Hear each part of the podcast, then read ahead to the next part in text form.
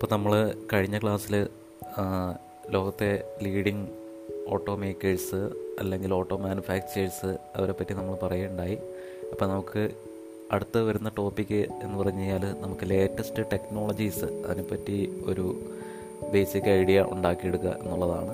Technologies ഓരോന്നും നമുക്ക് ഓരോ സിസ്റ്റവും പഠിക്കുമ്പോഴേക്കും അതിൻ്റെ കൂട്ടത്തിൽ നമ്മൾ പറയുന്നതാണ്. പക്ഷേ അതിന് പുറമെ ഡെവലപ്മെൻറ്റുകൾ എന്നുള്ള രീതിയിലാണ് നമ്മളിപ്പോൾ നമ്മളിതിനകത്ത് കൂട്ടുന്നത്. ഡെവലപ്മെൻറ്റ് ഇൻ ഓട്ടോമൊബൈൽ ഇൻഡസ്ട്രി എന്നുള്ളതാണ് അടുത്ത നമ്മുടെ ടോപ്പിക്ക് വരുന്നത്.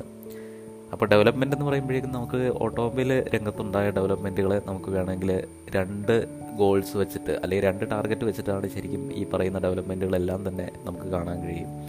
അതിൽ ഒന്നെന്ന് പറഞ്ഞു കഴിഞ്ഞാൽ ഒരു വണ്ടിയുടെ അല്ലെങ്കിൽ ഒരു എൻജിൻ്റെ അല്ലെങ്കിൽ അതിൻ്റെ പവർ ട്രെയിനിൻ്റെ, അതിപ്പോൾ ഇലക്ട്രിക്കലാവാം, ഹൈഡ്രി നമുക്ക് ഹൈബ്രിഡ് വണ്ടികളാവാം, അല്ലെങ്കിൽ ഐ സി എൻജിൻ ഉപയോഗിച്ചിട്ടുള്ള വണ്ടികളാവാം, അല്ലെങ്കിൽ ബൈ ഫ്യൂൽ വെഹിക്കിൾസ് ആവാം, ഓൾട്ടർനേറ്റീവ് ഫ്യൂൽ വെഹിക്കിൾസ് ആവാം, എന്ത് തന്നെ ആയിക്കോട്ടെ. അപ്പോൾ ആ ഒരു വാഹനങ്ങളുടെ എഫിഷ്യൻസി എങ്ങനെ നമുക്ക് വർദ്ധിപ്പിക്കാം എന്നുള്ളതാണ് ഈ പറയുന്ന ഡെവലപ്മെൻറ്റിൽ മെയിനായിട്ട് സംഭവിച്ചിരിക്കുന്ന ഒരു കാര്യം, മെയിനായിട്ട് ടാർഗറ്റ് ചെയ്തിരിക്കുന്ന ഒരു പോയിൻ്റ് എന്ന് പറയുമ്പോൾ. രണ്ടാമത്തെ കാര്യം എന്ന് പറഞ്ഞു കഴിഞ്ഞാൽ ഇതിൻ്റെ സേഫ്റ്റി, ഒരു ഓട്ടോമൊബൈൽ അല്ലെങ്കിൽ ഒരു വെഹിക്കിളിൽ യാത്ര ചെയ്യുന്ന പാസഞ്ചേഴ്സിൻ്റെ സേഫ്റ്റി നമുക്ക് എങ്ങനെ ഉറപ്പ് വരുത്താം, അതിനെ ടാർഗറ്റ് ചെയ്തിട്ടുള്ള ഡെവലപ്മെൻറ്റുകളാണ് മെയിനായിട്ടുള്ള രണ്ടാമത്തെ ഡെവലപ്മെൻറ്റ്. പിന്നെ നമുക്ക് വേണമെങ്കിൽ ഈ പറയുന്ന ഓട്ടോമൊബൈലുകളുടെ ഒരു ഓൾട്ടർനേറ്റ് ഹിസ്റ്ററി കൂടെ ഇതിനകത്ത് വരുന്നുണ്ട്. അതായത് നമ്മുടെ സാധാരണ വണ്ടികൾ, നമ്മൾ കൺവെൻഷനലായിട്ട് കാണുന്ന ഓട്ടോമൊബൈൽസിന് പുറമേ സെൽഫ് ഡ്രൈവിംഗ് കാറുകൾ എന്ന് ഉള്ള രീതിയിലും കൂടെയുള്ള ഡെവലപ്മെൻറ്റുകൾ അടുത്ത കാലം മുതൽ വരുന്നുണ്ട്. പല ടെക്നോളജിക്കൽ ജയൻസും അഥവാ നമ്മുടെ ഗൂഗിള്, അതുപോലെ ആപ്പിള് ആപ്പിളിൻ്റെയൊക്കെ ഇനി വരാൻ പോകുന്നു എന്നുള്ള ന്യൂസുകൾ നമ്മൾ കേൾക്കുന്നുണ്ട്. അതായത് ഓട്ടോമാറ്റിക്കലി ഓടുന്ന ഇലക്ട്രിക്കൽ, പരിസ്ഥിതി സൗഹാർദ്ദപരമായ ഇലക്ട്രിക്കൽ കാറുകളും കാര്യങ്ങളൊക്കെ ഇനി വരുന്നു എന്നുള്ള കാര്യം നമുക്ക് ഇതിൻ്റെ കൂട്ടത്തിൽ ചേർത്ത് വായിക്കാം. അപ്പോൾ ഓട്ടോമൊബൈൽ രംഗത്ത് സംഭവിച്ചിരിക്കുന്ന ഡെവലപ്മെൻറ്റ് എന്ന് പറഞ്ഞു കഴിഞ്ഞാൽ അത് മെയിനായിട്ട് ഈ മൂന്ന് കാര്യങ്ങളെ ടാർഗറ്റ് ചെയ്തിട്ടായിരിക്കും എന്ന് നമുക്ക് കാണാൻ കഴിയും. ഓക്കെ, അപ്പോൾ അതിൽ നമുക്കിപ്പോൾ നിലവിൽ പറയാൻ പറ്റുന്ന കാര്യം, ഒരു ഓട്ടോമൊബൈലിൻ്റെ എഫിഷ്യൻസി കൂട്ടാൻ വേണ്ടി നമ്മൾ ആദ്യം പറഞ്ഞ പോയിൻ്റ്, ഒരു വാഹനത്തിൻ്റെ അല്ലെങ്കിൽ അഥവാ അതിൻ്റെ എൻജിൻ്റെ അല്ലെങ്കിൽ പവർ ട്രെയിനിൻ്റെ എഫിഷ്യൻസി എങ്ങനെ വർദ്ധിപ്പിക്കാം എന്നുള്ള ഡെവലപ്മെൻറ്റിനെ പറ്റി നമുക്ക് ആദ്യം ഡിസ്കസ് ചെയ്യാം. അപ്പോൾ അതിൽ ഇപ്പോൾ നമുക്ക് അറിയാം, ഈയൊരു നൂറ്റാണ്ട്, ഇരുപതാം നൂറ്റാണ്ട് അതിൻ്റെ ഏകദേശം അവസാനത്തോടു കൂടി ആണ് ഇലക്ട്രോണിക്സ് എന്ന് പറയുന്ന രംഗം കൂടെ ഇതിൻ്റെ കൂട്ടത്തിൽ കൂടുതൽ ഡെവലപ്മെൻറ്റ് വന്നത്. അപ്പോൾ ഈ ഡെവലപ്മെൻറ്റ് വരുന്നതിൻ്റെ കൂട്ടത്തിൽ തന്നെ ഇത് ഇതിൻ്റെ ആപ്ലിക്കേഷൻ ഓട്ടോമൊബൈൽസിലും കൂടെ കൂടെ വന്നതായിട്ട് നമുക്ക് അറിയാം. അപ്പോൾ ഈ പറയുന്ന ഇലക്ട്രോണിക്സ് കമ്പോണൻറ്റുകൾ അഥവാ കൺട്രോൾ മോഡ്യൂളുകൾ അല്ലെങ്കിൽ എന്താ പറയുക മൈക്രോ കൺട്രോളറുകൾ, ഇതിൻ്റെ ആപ്ലിക്കേഷൻ കൊണ്ട് നമുക്ക് ഓട്ടോമൊബൈലുകളിൽ പല സിസ്റ്റങ്ങളും, ഇലക്ട്രോണിക് സിസ്റ്റങ്ങളോ അല്ലെങ്കിൽ ഇലക്ട്രോ ഹൈഡ്രോളിക് സിസ്റ്റങ്ങളോ മെക്കാട്രോണിക്സ് എന്നുള്ള രീതിയിൽ, അതായത് ഇലക്ട്രോണിക്സ് മൈക്രോ കൺട്രോളറുകൾ അങ്ങനെയുള്ള കൺട്രോളറുകൾ വെച്ചതിന് ശേഷം അതുകൊണ്ട് മെക്കാനിക്കൽ പാർട്സ് കൺട്രോൾ ചെയ്യുക, നിയന്ത്രിക്കുക, അല്ലെങ്കിൽ അത് നമുക്ക് പല മെത്തേഡ്സിൽ കൂടെ അത് ആക്ച്വേഷൻ അതിൻ്റെ ചെയ്യാൻ പറ്റും. ഇലക്ട്രോണിക്കലി ചെയ്യാൻ പറ്റും, ഇലക്ട്രിക്കലി ചെയ്യാൻ പറ്റും, അതുപോലെ ഹൈഡ്രോളിക് ന്യൂമാറ്റിക് മാർഗ്ഗങ്ങളിലൂടെ നമുക്ക് ചെയ്യാൻ പറ്റും. എനിവേ ഇലക്ട്രോണിക് കൺട്രോൾ മോഡ്യൂളുകളാൽ കൺട്രോൾ ചെയ്യപ്പെടുന്ന ആക്ച്വേറ്ററുകൾ, അതാണ് ശരിക്കും ഈ പറയുന്ന ഈ നൂറ്റാണ്ടിൻ്റെ ഇരുപത്തൊന്നാം നൂറ്റാണ്ടിൻ്റെ തുടക്കത്തിലും നമുക്ക് കാണാൻ കഴിയുന്ന ഒരു വലിയൊരു ഡെവലപ്മെൻറ്റ് എന്ന് പറഞ്ഞു കഴിഞ്ഞാൽ പല സിസ്റ്റങ്ങളും. ഇപ്പോൾ വണ്ടിയുടെ പവർ ട്രെയിനിൽ തന്നെയാണെങ്കിലും ഫോർ എക്സാമ്പിൾ ഇഞ്ചക്ടറുകൾ, നോർമൽ കൺവെൻഷണൽ ഫ്യൂവൽ ഇഞ്ചക്ടറുകൾ, ഫ്യൂവൽ ഇഞ്ചക്ടറുകൾ എന്തിനാണെന്ന് നിങ്ങൾക്ക് ഏകദേശം ഒരു വേഗ ഐഡിയ എങ്കിലും നിങ്ങളുടെ മനസ്സിൽ കാണും. അതായത് എൻജിൻ്റെ ഉള്ളിലേക്ക് എയറും ഫ്യൂവലും വായുവും ഫ്യൂവലും ചേർന്ന് കഴിഞ്ഞാൽ ചെന്ന് കഴിഞ്ഞാൽ മാത്രമേ നമുക്കത് കമ്പസ്റ്റ് ചെയ്യിപ്പിക്കാൻ അല്ലെങ്കിൽ ഇഗ്നൈ ഇഗ്നൈറ്റ് ചെയ്യിപ്പിക്കാൻ അഥവാ കത്തിക്കാൻ നമുക്ക് സാധിക്കുകയുള്ളൂ. അപ്പോൾ എയറും ഈ പറയുന്ന കെമിക്കൽ എനർജിയെ ഹീറ്റ് എനർജിയായിട്ട് കൺവേർട്ട് ചെയ്തതിന് ശേഷം നമ്മൾ അതിനെ വീണ്ടും മെക്കാനിക്കൽ എനർജിയായിട്ട് കൺവേർട്ട് ചെയ്യുന്നതാണ് ഒരു എൻജിനിൽ നടക്കുന്ന പ്രവർത്തനം. അത് മറക്കാതിരിക്കുക. അതായത് ഫ്യൂവലിൽ അടങ്ങിയിരിക്കുന്ന അല്ലെങ്കിൽ നമ്മൾ എൻജിൻ്റെ ഉള്ളിലേക്ക് കൊടുക്കുന്ന എയറിൽ അടങ്ങിയിരിക്കുന്ന ആ ഒരു കെമിക്കൽ എനർജിയില്ല. അപ്പോൾ നമുക്ക് പുറമേ നിന്നുള്ള എയറിൽ ഓക്സിജൻ മാത്രമേ നമുക്ക് നോർമലി ആവശ്യമുള്ളൂ. കൊടുക്കുന്ന ഫ്യൂവലിലെ ഹൈഡ്രോ കാർബൺസ് ആണ് നമുക്ക് ആവശ്യം. പെട്രോളിയം ഫ്യൂവലുകളാണ് നമ്മൾ ഉപയോഗിക്കുന്നതെങ്കിൽ പെട്രോളിയം ഫ്യൂവലുകളിലെ ഹൈഡ്രോ കാർബൺസ് ആണ് നമുക്ക് ആവശ്യം. അപ്പോൾ ഇത് രണ്ടും തമ്മിലുള്ള കമ്പസ്റ്റൻ കൊണ്ട് റിലീസ് ചെയ്യപ്പെടുന്ന ഹീറ്റ്, അതാണ് ഒരു ഐ സി എൻജിനിലെ ആ പാർട്സുകളെ piston, connecting rod, crankshaft എന്ന് പറയപ്പെടുന്ന ഇനിയും നമ്മൾ പഠിക്കാൻ പോകുന്ന ഓരോ പാർട്സിനെയും ചലിപ്പിക്കുന്ന ആ ഒരു മോട്ടീവ് ഫോഴ്സ് ആയിട്ട് വരുന്നത്. അപ്പോൾ ആ ഒരു കൺവേർഷനാണ് നമ്മൾ ഇനി നമ്മുടെ ട്രേഡ് വിഷയങ്ങളിലേക്ക് പഠിക്കുമ്പോഴേക്കും ആദ്യം പഠിക്കാൻ പോകുന്നത്. അപ്പോൾ എൻജിൻ നമ്മൾ ആദ്യം കൈകാര്യം ചെയ്യും. അതിനുശേഷം എൻജിന് സപ്ലിമെൻറ്റ് ചെയ്യുന്ന ചില സിസ്റ്റങ്ങളുണ്ട്, കൂളിംഗ് സിസ്റ്റം, അതുപോലെ ലൂബ്രിക്കേഷൻ. അതെല്ലാം ഇതിന് അത്യാവശ്യമായിട്ട് വരുന്ന ഒരു ഓരോ പ്രോസസ്സ് തന്നെയാണ്. ലൂബ്രിക്കേഷൻ സിസ്റ്റം എന്ന് പറയുന്ന ഈ സിസ്റ്റങ്ങൾ തന്നെയാണ്. അപ്പോൾ അതിനെപ്പറ്റി നമ്മൾ ട്രാൻസ്മിഷൻ, അങ്ങനെ പവർ വീലുകളിലേക്ക് എത്തിക്കുന്നത്, അതുപോലെ വണ്ടിയുടെ വീലുകളിലേക്ക് എത്തിക്കുന്നത് വരെയുള്ള ആ ഒരു കമ്പോണൻസ്, ഗിയർ ബോക്സ്, ഇതെല്ലാം ആണ് നമ്മൾ അതിനുശേഷം പഠിക്കാൻ പോകുന്നത്. അപ്പോൾ പവർ ട്രെയിനിൽ ഉണ്ടായിരിക്കുന്ന ഇലക്ട്രോണിക്സിൻ്റെ ഒരു ആപ്ലിക്കേഷൻ, അതാണ് മെയിനായിട്ട് നമുക്ക് ഈ പറയുന്ന ഓട്ടോമൊബൈൽ ഡെവലപ്മെൻറ്റ് പറയുമ്പോൾ ഏറ്റവും പ്രധാനമായിട്ട് നമ്മൾ പറയേണ്ടത്. അപ്പോൾ അതിനകത്ത് ഏറ്റവും ആദ്യത്തെ പോയിൻ്റായിട്ട് നമുക്ക് പറയാൻ പറ്റുന്നത് ഗ്യാസോലിൻ ഡയറക്റ്റ് ഇഞ്ചക്ഷൻ എന്ന് പറയുന്നതാണ്. ശരിക്കും നമുക്ക് ഡീസൽ എൻജിൻ കണ്ടുപിടിച്ച സമയത്തെ നമുക്ക് ഡയറക്റ്റ് ഇഞ്ചക്ഷൻ എന്ന് പറയുന്നൊരു ഒരു ഒരു സിസ്റ്റം നമുക്കുണ്ടായിരുന്നില്ല. അപ്പോൾ എന്താണ് ഡയറക്റ്റ് ഇഞ്ചക്ഷൻ, എന്താണ് ഇൻഡയറക്റ്റ് ഇഞ്ചക്ഷൻ എന്നൊക്കെയുള്ളത് ടെക്നിക്കൽ പദങ്ങളാണ്. ഇനി നമ്മൾ പഠിക്കാൻ പോകുന്നതേ ഉള്ളൂ. എന്നാലും അതിനെപ്പറ്റി ബേസിക് ഒരു കാര്യം പറയാം. ഡയറക്റ്റ് എന്ന് പറഞ്ഞു കഴിഞ്ഞാൽ തന്നെ അതിൻ്റെ മലയാളം മീനിങ് നമുക്കറിയാം, നേരിട്ട്. ഇൻഡയറക്റ്റ് എന്ന് പറഞ്ഞു കഴിഞ്ഞാൽ നേരിട്ടല്ലാതെ. അപ്പോൾ എൻജിൻ്റെ ഉള്ളിലേക്ക് എങ്ങനെയൊക്കെ ഫ്യൂവൽ എത്തിക്കുന്നു അതിനനുസരിച്ചാണ് ഡയറക്റ്റ് അല്ലെങ്കിൽ ഇൻഡയറക്റ്റ് ഫ്യൂവൽ ഇഞ്ചക്ഷൻ വരുന്നത്. ഫ്യൂവൽ ഇഞ്ചക്ഷൻ എന്താണെന്നുള്ളത് ഏകദേശം വണ്ടിയെക്കുറിച്ച് ധാരണയുള്ള ഏകദേശം എല്ലാവർക്കും തന്നെ അറിയാവുന്നൊരു കാര്യമാണ്. ഫ്യൂവൽ ഇഞ്ചക്റ്റ് ചെയ്യുക അല്ലെങ്കിൽ എൻജിൻ്റെ ഉള്ളിലേക്ക് ഫ്യൂവൽ കൊടുക്കുന്ന ആ ഒരു പ്രോസസ്സിനെ വിളിക്കുന്ന പേരാണ് ഫ്യൂവൽ ഇഞ്ചക്ഷൻ. പഴയ കാർബറേറ്റർ വണ്ടികൾ നമ്മൾ ഈ ഒരു അവസരത്തിൽ നമ്മൾ അതിനെപ്പറ്റി ആലോചിക്കുക. കാരണം പഴയ കാർബറേറ്റർ വണ്ടികൾ എന്ന് പറഞ്ഞു കഴിഞ്ഞാൽ ഫ്യൂവലിനെ ഇഞ്ചെക്റ്റ് ചെയ്യുകയല്ല അവിടെ ചെയ്തിരുന്നത്.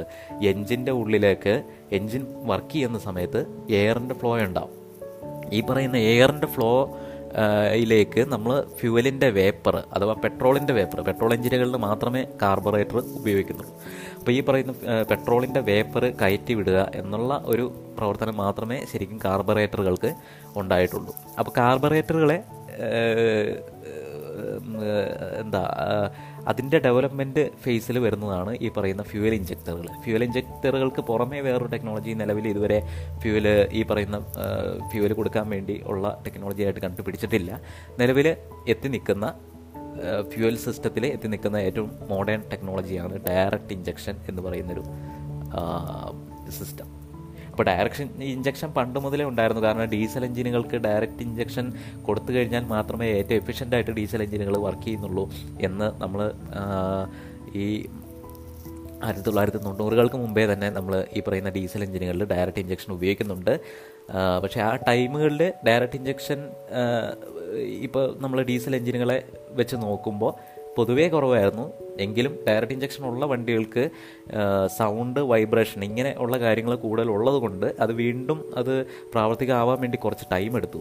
അപ്പോൾ ഇലക്ട്രോണിക്സിൻ്റെ വരവോടുകൂടിയാണ് ശരിക്കും ഡയറക്റ്റ് ഇഞ്ചക്ഷൻ വണ്ടികൾ എൻജിനുകളിൽ കോമണായി വന്നു തുടങ്ങിയത്. അപ്പോൾ ഡയറക്റ്റ് ഇഞ്ചക്ഷൻ ഡീസലിന് മാത്രമല്ല, നിലവിൽ ഉള്ള ഒരു സാഹചര്യത്തിൽ പെട്രോൾ എഞ്ചിനുകളിലും കൂടെ ഡയറക്റ്റ് ഇഞ്ചക്ഷൻ വരുന്നുണ്ട്. ഇപ്പോൾ ഏകദേശം നമുക്ക് ഉറപ്പിച്ച് തന്നെ പറയാൻ പറ്റും, ഒരു മുപ്പത് ശതമാനം പെട്രോൾ വണ്ടികളിലും ഇപ്പോൾ വരുന്നത് ഡയറക്റ്റ് ഇഞ്ചക്ഷൻ പെട്രോൾ എഞ്ചിനുകളാണ്. ഞാൻ പറയുന്നത് ഗ്ലോബൽ ഒരു സ്കെയിലാണ് ഞാൻ പറയുന്നത്. ഇന്ത്യയിൽ ഇപ്പോഴും ഇത് പ്രാവർത്തികമായിട്ടില്ല. കാരണം ഇപ്പോഴും കാർബറേറ്റർ വെച്ച് ഓടിക്കുന്ന വണ്ടികൾ നമുക്ക് ഇന്ത്യയിൽ ഓടിക്കാൻ ഇപ്പോഴും തടസ്സം നമുക്ക് വന്നിട്ടില്ല. കാരണം അങ്ങനെയുള്ള വണ്ടികൾ, ആ എമിഷൻ സ്റ്റാൻഡേർഡിലുള്ള വണ്ടികൾ നമ്മളിപ്പോഴും നിരോധിച്ചിട്ടില്ല. അപ്പോൾ ഞാൻ ഈ പറയുമ്പോഴൊക്കെയും എമിഷൻ സ്റ്റാൻഡേർഡ് എന്നുള്ള പദം ഞാൻ പറയുന്നുണ്ട്. എമിഷൻ സ്റ്റാൻഡേർഡ് കൊണ്ട് ഉദ്ദേശിക്കുന്നത് നമുക്ക് ഒരു വണ്ടിയിൽ നിന്ന് നമുക്കറിയാം, ഞാൻ കഴിഞ്ഞ രണ്ട് മൂന്ന് ക്ലാസ്സുകളിലായിട്ട് പറയുന്നുണ്ട്, പൊള്യൂട്ടൻസ് എന്ന് പറയുന്ന ചില വാതകങ്ങൾ ഈ പറയുന്ന എയർ ഫ്യൂവൽ കത്തിച്ച് കഴിഞ്ഞാൽ എൻജിൻ്റെ എക്സോസ്റ്റ് പുറത്തേക്ക് പോകുന്ന പുക, അതിൽ നമുക്കതിൻ്റെ അംശങ്ങൾ കാണാം. അപ്പോൾ ഈ പറയുന്ന പൊള്യൂട്ടൻസ് പൊള്യൂട്ടൻസ് എന്ന് പറഞ്ഞു കഴിഞ്ഞാൽ നമുക്ക് ഹാനികരമാവുന്ന സാധനങ്ങളാണ് നമ്മൾ പൊള്യൂട്ടൻസ് അഥവാ മലിനീകരണം ഉണ്ടാക്കുന്ന വാതകങ്ങൾ എന്ന ഒരു വിഭാഗത്തിലാണ് നമ്മളതിനെ കൂട്ടിയിട്ടുള്ളത്. അപ്പോൾ നോർമലി ഒരു ഫ്യൂവൽ കത്തിക്കഴിഞ്ഞാൽ, ശ്രദ്ധിച്ച് കേൾക്കുക, നോർമലി ഒരു ഫ്യൂവൽ എന്ന് പറഞ്ഞു കഴിഞ്ഞാൽ ഹൈഡ്രോ കാർബൺസ് ആണ്. അപ്പോൾ ഹൈഡ്രോ കാർബൺസിൽ ഫ്യൂവലിൽ പല വ്യത്യസ്ത കമ്പോണൻറ്റുകൾ അഡീഷണൽ അതിനകത്തുണ്ടാകും. പല മാലിന്യങ്ങളും അതിനകത്ത്, ഇമ്പ്യൂരിറ്റീസും അതിനകത്തുണ്ടാകും. ആഷ് കണ്ടൻറ് ഉണ്ടാകും, നിങ്ങൾക്ക് കേട്ടിട്ടുണ്ടാകും അതിനെപ്പറ്റി. വാട്ടർ വേപ്പറിൻ്റെ കണ്ടൻറ് ഉണ്ടാകും. അപ്പോൾ അങ്ങനെയുള്ള കമ്പോണൻറ്റുകളെ ഒഴിച്ചു നിർത്തിക്കഴിഞ്ഞാൽ പ്യുവർ ആയിട്ടുള്ള ഒരു ഹൈഡ്രോ കാർബൺ ആയിരിക്കണം ഒരു ഫ്യൂവൽ എന്ന് പറയുമ്പോഴേക്കും. പ്യുവറാക്കി എടുക്കുന്നതിന് ചില ചിലവും കാര്യങ്ങളൊക്കെ ഉണ്ട്. അപ്പോൾ എക്കണോമിക്കലി നമുക്ക് വയബിൾ ആയിട്ടുള്ള രീതിയിൽ നമുക്ക് ഫ്യൂവല് ഫിൽട്ടർ ചെയ്ത് അതിനെ പ്രോസസ്സ് ചെയ്ത് ഡിസ്റ്റില് ചെയ്ത് ആണ് പെട്രോളിയം ഫ്യൂവൽസ് നമുക്ക് പെട്രോളും ഡീസലും അതുപോലെ തന്നെ C N G L P G ഈ മാതിരിയുള്ള വാതകങ്ങളൊക്കെ ആയിട്ട് നമുക്ക് കിട്ടുക. അപ്പോൾ പ്യുവറായിട്ടുള്ളൊരു ഹൈഡ്രോ കാർബൺ ആണ് ഞാൻ പറഞ്ഞു ഒരു പെർഫെക്റ്റ് ഫ്യൂവൽ എന്ന് പറഞ്ഞു കഴിഞ്ഞാൽ. വെറുതെ ഏതെങ്കിലും ഹൈഡ്രോ കാർബൺ ആയാൽ പോരാ, ഏറ്റവും നന്നായി കത്തുന്ന ഒരു ഫ്യൂവൽ ആയിരിക്കണം. നമ്മുടെ ചില കണ്ടീഷൻസ് പാലിച്ചുകൊണ്ട് മാത്രമേ അത് എൻജിൻ്റെ ഉള്ളിൽ കത്താൻ പാടുള്ളൂ. എൻജിൻ്റെ കൺസ്ട്രക്ഷനുമായിട്ട് യോജിച്ച് പോകുന്ന രീതിയിൽ വേണം ശരിക്കും ഒരു നല്ല ഒരു ഓട്ടോമൊബൈൽ ഫ്യൂവൽ എന്ന് പറയുമ്പോഴേക്കും. അപ്പോൾ നോർമലി ഒരു ഒരു പെട്രോൾ എൻജിന് ഉപയോഗിക്കാൻ സാധിക്കുന്ന ഒരു ഫ്യൂവൽ എന്ന് പറയുന്നത് പെട്രോൾ മാത്രമേ ഉള്ളൂ. പെട്രോളിന് പുറമേ നമുക്ക് എൽ പി ജിയോ അല്ലെങ്കിൽ സി എൻ ജിയോ ഈ രീതിയിലുള്ള ഗ്യാസുകൾ നമുക്ക് ഉപയോഗിക്കാവുന്നതാണ്. അപ്പോൾ അതിനെപ്പറ്റി ഡീറ്റെയിൽ ആയിട്ട് പിന്നെ നമുക്ക് പറയാവുന്നതാണ്. പക്ഷേ എന്നാലും ഒരു പ്യുവറായിട്ടുള്ള ഒരു പെട്രോളിന് തുല്യമായിട്ട് ഒരു ഒരു ഫലം കൊടുക്കുന്ന ഒരു ഹൈഡ്രോ കാർബൺ കോമ്പൗണ്ടാണ് ഐസോ ഒക്ടെയിൻ എന്ന് പറയുന്നത്. അപ്പോൾ ഐസോ ഒക്ടെയിൻ എന്ന് പറയുന്നത് പെട്രോളിൻ്റെ പെട്രോൾ എൻജിനിൽ ഏറ്റവും എഫിഷ്യൻ്റായിട്ട് നമുക്ക് ഓടിക്കാൻ സാധിക്കുന്ന ഒരു ഫ്യൂവലാണ്. അതിന് പുറമേ ഓരോ ഫ്യൂവലുകളിലും അടങ്ങിയിരിക്കുന്ന എനർജി ഉണ്ട്. കാരണം ഒരു എൻജിനിൽ നിന്ന് കിട്ടുന്ന പവർ ഔട്ട്പുട്ട് എന്ന് പറഞ്ഞു കഴിഞ്ഞാൽ പല കാര്യങ്ങളും ആശ്രയിച്ചിരിക്കും. ആ എൻജിൻ്റെ സ്ട്രോക്ക് അങ്ങനെയുള്ള മെക്കാനിക്കൽ ഫീച്ചേഴ്സിനെ ആശ്രയിച്ചിരിക്കും. അതിന് പുറമേ ഈ പറയുന്ന ഫ്യൂവലിൻ്റെ അതിൻ്റെ കൺസ്റ്റിറ്റ്യുവൻസ് അഥവാ അതിൻ്റെ അടങ്ങിയിരിക്കുന്ന കെമിക്കലുകളെയും അതിൻ്റെ അതിൽ നിന്ന് പുറത്ത് നമുക്ക് എടുക്കാൻ പറ്റുന്ന ഊർജ്ജത്തെയും അത് കത്തിച്ച് കഴിഞ്ഞാൽ പുറത്ത് ഉണ്ടാവുന്ന ഊർജ്ജത്തെയും ആശ്രയിച്ച് അങ്ങനെയുള്ള പല കാര്യങ്ങളെ ഡിപ്പെൻഡ് ചെയ്ത് ഇരിക്കും. എൻജിൻ്റെ ഉള്ളിലേക്കുള്ള എയർ ഇൻടേക്ക് ഇങ്ങനെ പല കാര്യങ്ങളെ ഡിപ്പെൻഡ് ചെയ്തിരിക്കും. അപ്പോൾ നമുക്ക് ഇപ്പം നിലവിൽ പറയുന്നത് നമ്മൾ ഗ്യാസൊലിൻ ഡയറക്റ്റ് ഇഞ്ചക്ഷൻ എന്നുള്ള ടെക്നോളജിയെ പറ്റിയാണ്. അപ്പോൾ ഗ്യാസൊലിൻ എന്ന് പറയുന്നത് ശരിക്കും പെട്രോൾ ഫ്യൂവലിൻ്റെ അമേരിക്കൻ വെർഷനാണ്. അഥവാ പെട്രോൾ ഫ്യൂവൽ തന്നെയാണ് ഗ്യാസൊലിൻ എന്ന് പറയുന്നത്. അത് പല രാജ്യങ്ങളിൽ പല പേരുകളിൽ അറിയപ്പെടുന്നു എന്നേ ഉള്ളൂ. അപ്പോൾ അമേരിക്കയിൽ നമ്മൾ ചെന്ന് കഴിഞ്ഞാൽ അവിടെ നോർമലി പറയുന്ന ഗ്യാസ് അല്ലെങ്കിൽ ഗ്യാസൊലിൻ എന്നുള്ളതാണ് പെട്രോളിൻ്റെ ഒരു സിനോണിയം ആയിട്ട് അതിൻ്റെ ഒരു ഇതായിട്ട് മറ്റൊരു വാക്ക് ആയിട്ട് നമ്മൾ പറയപ്പെടുന്നത്. പെട്രോൾ എന്ന് പറയുന്ന ഇന്ത്യ അതുപോലെ തന്നെ ബ്രിട്ടൻ അങ്ങനെയുള്ള രാജ്യങ്ങളിൽ നമ്മൾ പെട്രോൾ എന്ന് തന്നെയായിരിക്കും പറയുന്നത്. അപ്പോൾ ഗ്യാസൊലിൻ ഡയറക്റ്റ് ഇഞ്ചക്ഷൻ അതാണ് നമ്മുടെ ടോപ്പിക്ക്. അതിൽ ഡയറക്റ്റ് ഇഞ്ചക്ഷൻ എന്ന് പറഞ്ഞു കഴിഞ്ഞാൽ എൻജിൻ്റെ ഉള്ളിലേക്ക് അഥവാ പിസ്റ്റൻ്റെ ടോപ്പിലേക്ക്. ഞാൻ പറയുന്ന കാര്യങ്ങൾ നമ്മൾ ടെക്നിക്കലി ആ ഒരു സെക്ഷനിലേക്ക് ഫ്യൂവൽ ഇഞ്ചക്ഷൻ എന്ന് പറയുന്ന സെക്ഷനിലേക്ക് എത്തുമ്പോഴേക്കും നിങ്ങൾക്ക് കൂടുതലായിട്ട് മനസ്സിലാവും. അപ്പോൾ നിലവിൽ ഇത്രയും മനസ്സിലാക്കുക. എൻജിൻ്റെ ഉള്ളിലേക്ക് അഥവാ പിസ്റ്റൻ്റെ കറക്റ്റ് ടോപ്പിലേക്ക് ഡയറക്റ്റ് ടോപ്പിലേക്ക് ഡയറക്റ്റ് എൻജിൻ്റെ ഉള്ളിലേക്ക് കമ്പസ്റ്റൻ ചേമ്പറിലേക്ക് ഇഞ്ചെക്റ്റ് ചെയ്യുന്ന ഫ്യൂവൽ ഇഞ്ചെക്റ്റ് ചെയ്യുന്ന ടെക്നോളജിക്കാണ് നമ്മൾ ഡയറക്റ്റ് ഇഞ്ചക്ഷൻ ടെക്നോളജി എന്ന് പറയുക. അപ്പോൾ ഡീസൽ എഞ്ചിനുകളിലാണ് ആദ്യമായിട്ട് ഡയറക്റ്റ് ഇഞ്ചക്ഷൻ ടെക്നോളജി പരീക്ഷിച്ചത്. അപ്പോൾ ഡീസൽ എഞ്ചിനുകളിൽ ഏറ്റവും കൂടുതൽ എഫിഷ്യൻസി കിട്ടുന്ന ഡീസൽ എഞ്ചിനുകളിൽ എന്ന് പറയുന്നത് ഡയറക്റ്റ് ഇഞ്ചക്ഷൻ എഞ്ചിനുകളായിരിക്കും. ഡയറക്റ്റായിട്ട് ഫ്യൂവലെ പിസ്റ്റൻ്റെ ടോപ്പിലേക്ക് ഇഞ്ചെക്റ്റ് ചെയ്യുന്ന ഇഞ്ചെക്ടർ എന്ന് പറയുന്ന ഒരു കമ്പോണൻറ്റ് വെച്ചിട്ടാണ് നമ്മളിത് ഇഞ്ചെക്റ്റ് ചെയ്യുക. കാർബറേറ്റർ അല്ല ഇവിടെ ഉപയോഗിക്കാൻ പറ്റില്ല കാർബറേറ്റർ. കാരണം എൻജിൻ്റെ ഉള്ളിൽ നിങ്ങൾക്ക് ഏകദേശം ഒരു ധാരണ കേട്ടുകേൾവിയെങ്കിലും ഉണ്ടാവും. എൻജിൻ്റെ ഉള്ളിൽ എന്ന് പറഞ്ഞു കഴിഞ്ഞാൽ ഹൈ ടെമ്പറേച്ചേഴ്സ് മാത്രമല്ല ഹൈ പ്രഷറുകളായിരിക്കും. അപ്പോൾ ഇതിൻ്റെ ഉള്ളിലേക്ക് ഒരു കാർബറേറ്ററിന് ഒരു കാരണവശാലും ഫ്യൂവൽ കൊടുക്കാൻ പറ്റില്ല എന്നറിയുക. അപ്പോൾ ഡയറക്റ്റ് ഇഞ്ചക്ഷൻ എന്ന് പറഞ്ഞു കഴിഞ്ഞാൽ പിസ്റ്റൻ്റെ ടോപ്പിലേക്ക് എൻജിൻ്റെ ഉള്ളിലേക്ക് ഡയറക്റ്റ്ലി ഉള്ളിലേക്ക് ഇഞ്ചെക്റ്റ് ഫ്യൂവലിനെ സ്പ്രേ ചെയ്യുന്ന ഒരു ടെക്നോളജിയാണ് ഡയറക്റ്റ് ഇഞ്ചക്ഷൻ. അപ്പോൾ ഡീസൽ എഞ്ചിനുകളിൽ ആദ്യം മുതലേ അത് ഉപയോഗിക്കുന്നുണ്ട്. ഇപ്പോൾ ഉള്ള ഭൂരിഭാഗം ഡീസൽ എഞ്ചിനുകളും അതാണ് നിങ്ങൾ കേട്ടിട്ടുണ്ടാവും. C R D I common rail direct injection, Thar D I Thar എന്ന് പറയുന്ന വണ്ടിയുടെ പഴയൊരു വെർഷൻ ഡി ഐ, ഇപ്പോൾ വരുന്നത് സി ആർ ഡി ഐ. അപ്പോൾ ഡയറക്റ്റ് ഇഞ്ചക്ഷൻ്റെ തന്നെ ഒരു ഡെവലപ്ഡ് വെർഷനാണ് സി ആർ ഡി ഐ എന്ന് മനസ്സിലാക്കിക്കൊള്ളുക. ഓക്കെ. അപ്പോൾ എം പി എഫ് ഐ പുതിയ പെട്രോൾ എഞ്ചിനുകൾ നമ്മൾ പറയുന്നത് എം പി എഫ് ഐ എന്നാണ് പറയുക. മൾട്ടി പോയിൻ്റ് അല്ലെങ്കിൽ മൾട്ടി പോർട്ട് ഫ്യൂവൽ ഇഞ്ചക്ഷൻ. അപ്പോൾ ഫ്യൂവൽ ഇഞ്ചക്ഷനാണ് എല്ലാ നിലവിലുള്ള ബി എസ് ഫോറിന് ശേഷമുള്ള മിക്കവാറും എല്ലാ വണ്ടികളും തന്നെ. അപ്പോൾ ചെറിയ ടൂ ടു വീലറുകളിൽ മുന്നൂറ്റമ്പത് സി സിക്ക് മുകളിലുള്ള എല്ലാ വണ്ടികളും ഫ്യൂവൽ ഇഞ്ചക്ഷൻ ആവണം എന്ന് ഈ ഗവൺമെൻറ് നമ്മുടെ എൻ്റെ ഒരു ഇതിൽ പറയുന്നുണ്ട്, ഒരു മാൻഡേറ്ററി ആക്കിയിട്ടുണ്ട് നിലവിൽ. പക്ഷേ എന്നാലും ഇനി അടുത്ത emission standard B S six ഒക്കെ വന്നപ്പോഴേക്കും ഓൾമോസ്റ്റ് എല്ലാ വണ്ടികളും തന്നെ ഫ്യൂവൽ ഇഞ്ചക്ഷൻ ഇതിലേക്ക് മാറിക്കഴിഞ്ഞു. ഈ പറയുന്ന ഞാൻ പറഞ്ഞ മുന്നൂറ്റമ്പത് സി സിക്ക് മുകളിലുള്ള എല്ലാ വണ്ടികളും തന്നെ ഫ്യൂവൽ ഇഞ്ചക്ഷൻ ആണ് നിലവിൽ ഓടുന്നത്. അപ്പോൾ ഫ്യൂവൽ ഇഞ്ചക്ഷൻ തന്നെ പല ടൈപ്പ് ഉണ്ട്. അതിൽ നമ്മളിപ്പോൾ പറയുന്ന ടെക്നോളജി ഡയറക്റ്റ് ഇഞ്ചക്ഷൻ. അപ്പോൾ എഞ്ചിൻ്റെ ഉള്ളിലേക്ക്, ഡയറക്റ്റ്ലി ഉള്ളിലേക്ക്, പിസ്റ്റൻ്റെ ടോപ്പിലേക്ക്, അല്ലെങ്കിൽ കമ്പസ്റ്റൻ ചേമ്പറിലേക്ക്, കത്തൽ നടക്കുന്ന ആ ഒരു പോർഷനെ വിളിക്കുന്ന പേരാണ് കമ്പസ്റ്റൻ ചേമ്പർ, സിലിണ്ടറിൻ്റെ ഉള്ളിലേക്ക് എന്ന് നമുക്ക് വേണമെങ്കിൽ പറയാം. ഓക്കെ, അപ്പോൾ അങ്ങനെ ഇഞ്ചെക്ട് ചെയ്യുന്ന ടെക്നോളജി ആണ് നിലവിലിപ്പോൾ പെട്രോൾ എഞ്ചിനുകളിൽ, ഗ്യാസ് ഗ്യാസോലിൻ എഞ്ചിനുകളിൽ നമ്മളത് യൂട്ടിലൈസ് ചെയ്യുന്നത്. അപ്പോൾ ഇതിൻ്റെ ഗുണങ്ങൾ എന്ന് പറഞ്ഞു കഴിഞ്ഞാൽ, ഈ പറയുന്ന ഡയറക്റ്റ് ഇഞ്ചക്ഷൻ ഉപയോഗിച്ച് കഴിഞ്ഞാൽ നമുക്ക് ചെറിയ ഡിസഡ്വാൻറ്റേജസ് ആദ്യം നമുക്ക് പറയാം. അതായത് സാധാരണ ഇൻഡയറക്റ്റ് ഇഞ്ചക്ഷൻ അഥവാ എഞ്ചിന് പുറത്ത് എന്ന് പറയുന്നതിൽ വലിയ കാര്യമില്ല. കാരണം സിലിണ്ടറിന്, അല്ലെങ്കിൽ ഈ പറയുന്ന കമ്പഷൻ ചേമ്പറിന് സിലിണ്ടറിന് പുറത്ത് ഇഞ്ചെക്ട് ചെയ്യുക, അതായത് മാനിഫോൾഡുകൾ എന്ന് പറയുന്ന പാർട്ടിലാണ് ഇൻഡയറക്റ്റ് ഇഞ്ചക്ഷൻ മെയിനായിട്ട് ഇഞ്ചക്ഷൻ വരുന്നത്. അല്ലെങ്കിൽ ഈ പറയുന്ന പിസ്റ്റൻ ടോപ്പിൽ നിന്ന് മാറി വേറൊരു പോർഷനിൽ ഇഞ്ചെക്ട് ചെയ്യുന്നത് പല ടൈപ്പുണ്ട്. നമുക്ക് ആ ടോപ്പിക്കിലേക്ക് കടക്കുന്ന സമയത്ത് നമുക്ക് അതിനെപ്പറ്റി ഡീറ്റെയിൽ ആയിട്ട് ഡിസ്കസ് ചെയ്യാം. അപ്പോൾ ഈ മാതിരി എഞ്ചിനുകൾക്ക് വൈബ്രേഷൻ, സൗണ്ട് എന്നിവ കൂടുതലായിരിക്കും. പക്ഷേ ഈ വൈബ്രേഷൻ, സൗണ്ട് എന്നിവ കൂടുതലായി കഴിഞ്ഞാലും നമുക്ക് ഇതിൽ നിന്ന് കിട്ടുന്നത് കൂടുതൽ എഫിഷ്യൻസി ആയിരിക്കും. നമുക്കറിയാം, ഒരു ഐ സി എഞ്ചിൻ എന്ന് പറയുമ്പോഴേക്കും ഞാൻ പലതവണ പറഞ്ഞിട്ടുണ്ട്, പതിനഞ്ച് മുതൽ മുപ്പത്തഞ്ച് ശതമാനം വരെയാണ് നമുക്ക് എഞ്ചിൻ്റെ എഫിഷ്യൻസി വരുന്നതായിട്ട് ഏകദേശം കണക്ക് കൂട്ടിയിട്ടുള്ളത്. അപ്പോൾ പെട്രോളിയം ഫ്യൂവൽസ് ഉപയോഗിച്ച് ഓടുന്ന ഒരു എഞ്ചിന് ഇത്രയും എഫിഷ്യൻസി നമ്മൾ കണക്ക് കൂട്ടിയാൽ മതി. കാരണം അതിൽ അടങ്ങിയിരിക്കുന്ന ഊർജ്ജത്തിൻ്റെ, ആ ഫ്യൂവൽ നമ്മൾ കൊടുക്കുന്ന input divide by output into hundred ആണ് ഹൺഡ്രഡ് ആണ് ഇത്ര ശതമാനം എഫിഷ്യൻസി എന്നുള്ള രീതിയിൽ നമ്മൾ പറയുന്നത്. അപ്പോൾ ഈ പറയുന്ന എഫിഷ്യൻസിയുടെ മാക്സിമം എടുക്കാൻ, ഈ ഒരു റേഞ്ചിൽ പതിനഞ്ച് ടു മുപ്പത്തഞ്ച്, അതിൻ്റെ മാക്സിമം എടുക്കാൻ ഡയറക്റ്റ് ഇഞ്ചക്ഷൻ എഞ്ചിനുകൾ സഹായിക്കും. ഓക്കെ, അപ്പോൾ അത് മാത്രമല്ല ഇതിനകത്ത് എമിഷൻസും കുറവായിരിക്കും. എമിഷൻ എന്ന് പറഞ്ഞു കഴിഞ്ഞാൽ ഇതിൽ നിന്ന് പുറത്തേക്ക് വരുന്ന പൊള്യൂട്ടൻസ് ആയിട്ടുള്ള നൈട്രജൻ ഓക്സൈഡ്സ്, കാർബൺ മോണോക്സൈഡ്, അതുപോലെ തന്നെ ഹൈഡ്രോ കാർബൺസ്, ഈ മൂന്ന് വാതകങ്ങളുടെ അളവ് നമുക്ക് ഒരു പരിധിവരെ കുറയ്ക്കാൻ പറ്റും. ഈ മൂന്ന് വാതകങ്ങൾ മാത്രമല്ല, ഞാൻ പറഞ്ഞു ഫ്യൂവൽ എന്ന് പറയുന്നത് എപ്പോഴും പ്യുവറായിരിക്കില്ല. നൂറ് ശതമാനം പ്യുവറായിട്ടുള്ള ഫ്യൂവൽ നോർമലി ഉപയോഗിക്കുന്നില്ല.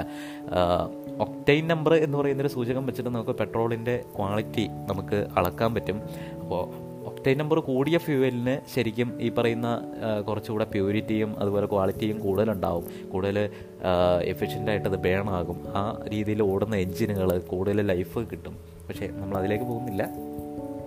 അപ്പോൾ ഈ പറയുന്ന നമ്മൾ കൊടുക്കുന്ന ഫ്യൂവൽ പൂർണ്ണമായിട്ട് ശുദ്ധമല്ലാത്തത് കൊണ്ട് തന്നെയാണ് നമുക്ക് ഈ ഫ്യൂവൽ ഫിൽട്ടർ എന്ന് പറയുന്നൊരു കമ്പോണൻറ്റ് നമുക്ക് പീരിയോഡിക്കലി, ഫ്രീക്വൻ്റലി, ഇത്ര കിലോമീറ്റർ അല്ലെങ്കിൽ ഇത്ര വർഷങ്ങൾ കൂടുമ്പോൾ നമുക്ക് റീപ്ലേസ് ചെയ്യേണ്ട ആവശ്യം വരിക. അത് ഈ പറയുന്ന ഫ്യൂവലിൽ ഓടുന്ന എല്ലാ വണ്ടികൾക്കും ഉള്ളൊരു പ്രശ്നം തന്നെയാണ് ശരിക്കും.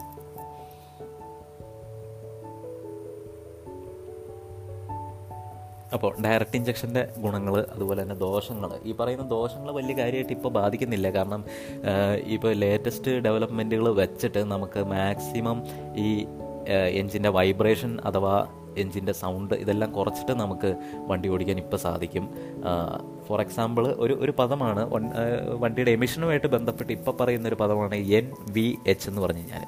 അപ്പോൾ എൻ വി എച്ച് എന്ന് പറയുന്നത് ശരിക്കും നോയ്സ് ആൻഡ് വൈബ്രേഷൻ ഹാർഷ്നെസ് എന്നുള്ള ഇതിൻ്റെ ഒരു ഷോർട്ട് ഫോമാണ് പറയുന്നത്. നോയ്സ് ആൻഡ് വൈബ്രേഷൻ ഹാർഷ്നെസ് എന്ന് പറഞ്ഞു കഴിഞ്ഞാൽ, ഹാർഷ്നെസ് അതിൻ്റെ ആ ഒരു റഫ്നെസ് എന്ന് വേണമെങ്കിൽ നമുക്ക് റഫ്ലി നമുക്കൊന്ന് ട്രാൻസ്ലേറ്റ് ചെയ്യാം. അപ്പോൾ നോയ്സ്, വൈബ്രേഷൻ ഇതെല്ലാം കുറഞ്ഞിരിക്കുന്നതിലാണ് എൻ വി എച്ച് ഫാക്ടർ കുറവായിരിക്കുന്നത്. അപ്പോൾ പുതിയ വണ്ടികളിൽ എമിഷൻ സ്റ്റാൻഡേർഡുകൾ നോക്കുകയെന്ന് പറഞ്ഞു കഴിഞ്ഞാൽ, പുതിയ ബി എസ് സിക്സ് വണ്ടികൾക്കുള്ള ഒരു കേസ് തന്നെയാണ് ഞാൻ പറയുന്നത്. എമിഷൻ സ്റ്റാൻഡേർഡുകളിൽ നമ്മുടെ നോർമൽ വായുമലിനീകരണം മാത്രമല്ല നമ്മൾ അതിനകത്ത് പരിഗണിക്കുക, ഇതിനകത്ത് സൗണ്ട് പൊല്യൂഷൻ കൂടെ ഇതിനകത്ത് കണക്ക് കൂട്ടുന്നുണ്ട്. അപ്പോൾ പുതിയ വണ്ടികളുടെ ആ ഒരു പൊല്യൂഷൻ്റെ നോംസ് തന്നെ മാറിക്കൊണ്ടിരിക്കുകയാണ്. പഴയ കാലത്ത് നമ്മൾ എഞ്ചിൻ്റെ പോക്കറ്റിൽ കൂടെ പുറത്തേക്ക് വരുന്നതിനെ മാത്രമേ നമ്മൾ കണക്ക് കൂട്ടിയിരുന്നുള്ളൂ. ഇപ്പോൾ എടുത്ത കേസിൽ എഞ്ചിൻ്റെ പോക്കറ്റിൽ കൂടെ പുറത്തേക്ക് പോകുന്നതിന് മാത്രമല്ല, എഞ്ചിൻ്റെ ഉള്ളിൽ കിടക്കുന്ന ഓയിൽ വേപ്പറായിട്ട് എഞ്ചിനിൽ കൂടെ തന്നെ പല പല ഹോളുകൾ വഴി പുറത്തേക്ക് പോകുന്നുണ്ട്. അപ്പോൾ അങ്ങനെയുള്ള എമിഷൻ സ്റ്റാൻഡേർഡുകൾ നമ്മൾ അതിനകത്ത് കണക്ക് കൂട്ടി തുടങ്ങി. അതിനുശേഷം ഇപ്പോൾ വന്നപ്പോഴേക്കും എഞ്ചിൻ്റെ വൈബ്രേഷനും നോയ്സും വരെ നമ്മളത് അതിൽ കണക്ക് കൂട്ടി തുടങ്ങി.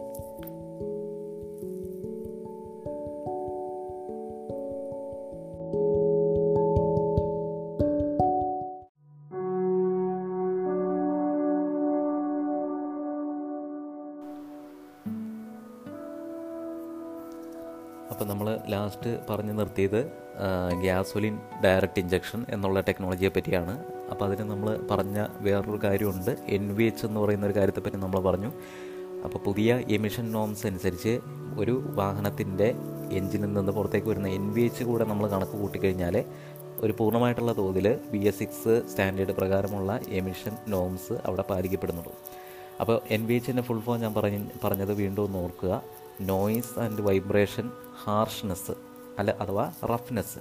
അപ്പോൾ നോയ്സ്, വൈബ്രേഷൻ എന്നീ കാര്യങ്ങളിലൂടെ കുറച്ച് കഴിഞ്ഞാൽ മാത്രമേ പുതിയൊരു എമിഷൻ നോംസ് പാലിക്കുന്ന രീതിയിലേക്ക് ഒരു മോഡേൺ ഓട്ടോമൊബൈൽ നമുക്ക് നിർമ്മിക്കാൻ സാധിക്കുകയുള്ളൂ. അപ്പോൾ പഴയ കാലത്ത് നമ്മൾ എൻജിൻ്റെ പുകകളിൽ നിന്ന് വരുന്ന ആ ഒരു ഗ്യാസുകൾ അതിനെ അനലൈസ് ചെയ്യുക, അതിൽ നിന്ന് ഉള്ള പൊല്യൂട്ടൻസിൻ്റെ അളവ് കുറയ്ക്കാൻ ഉള്ള ശ്രമങ്ങൾ മാത്രമായിരുന്നു നേരത്തെ നടത്തിക്കൊണ്ടിരുന്നത്.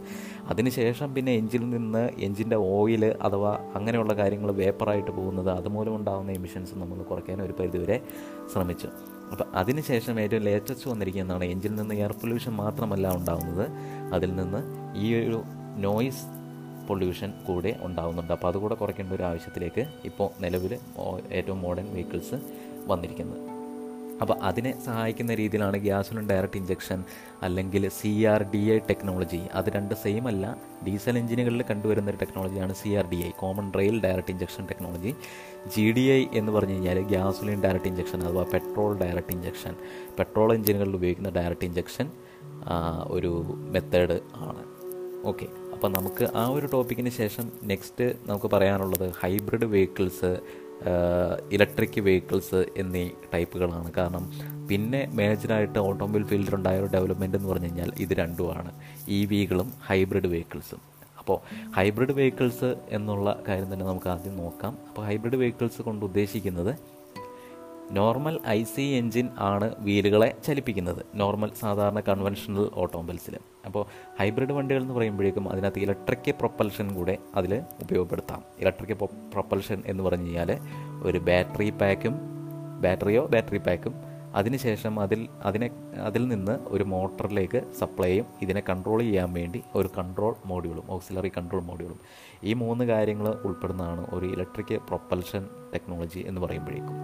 ഈ മോട്ടർ പല സ്ഥലങ്ങളിൽ നമുക്ക് വയ്ക്കാം, എഞ്ചിൻ്റെ കൂട്ടത്തിൽ വയ്ക്കാം, എഞ്ചിനെ ബെൽറ്റ് രീതിയിൽ കറക്കുന്ന മാതിരി, അല്ലെങ്കിൽ ഓരോ വീലുകളിൽ വയ്ക്കാം, അല്ലെങ്കിൽ രണ്ട് വീലുകളിൽ വയ്ക്കാം, അല്ലെങ്കിൽ രണ്ട് വീലുകളിലേക്ക് കോമൺ ആയിട്ട് ഒരെണ്ണം വരുന്ന പോലെ നമുക്ക് ഈ പറയുന്ന മോട്ടറിനെ സ്ഥാപിക്കാൻ പറ്റും.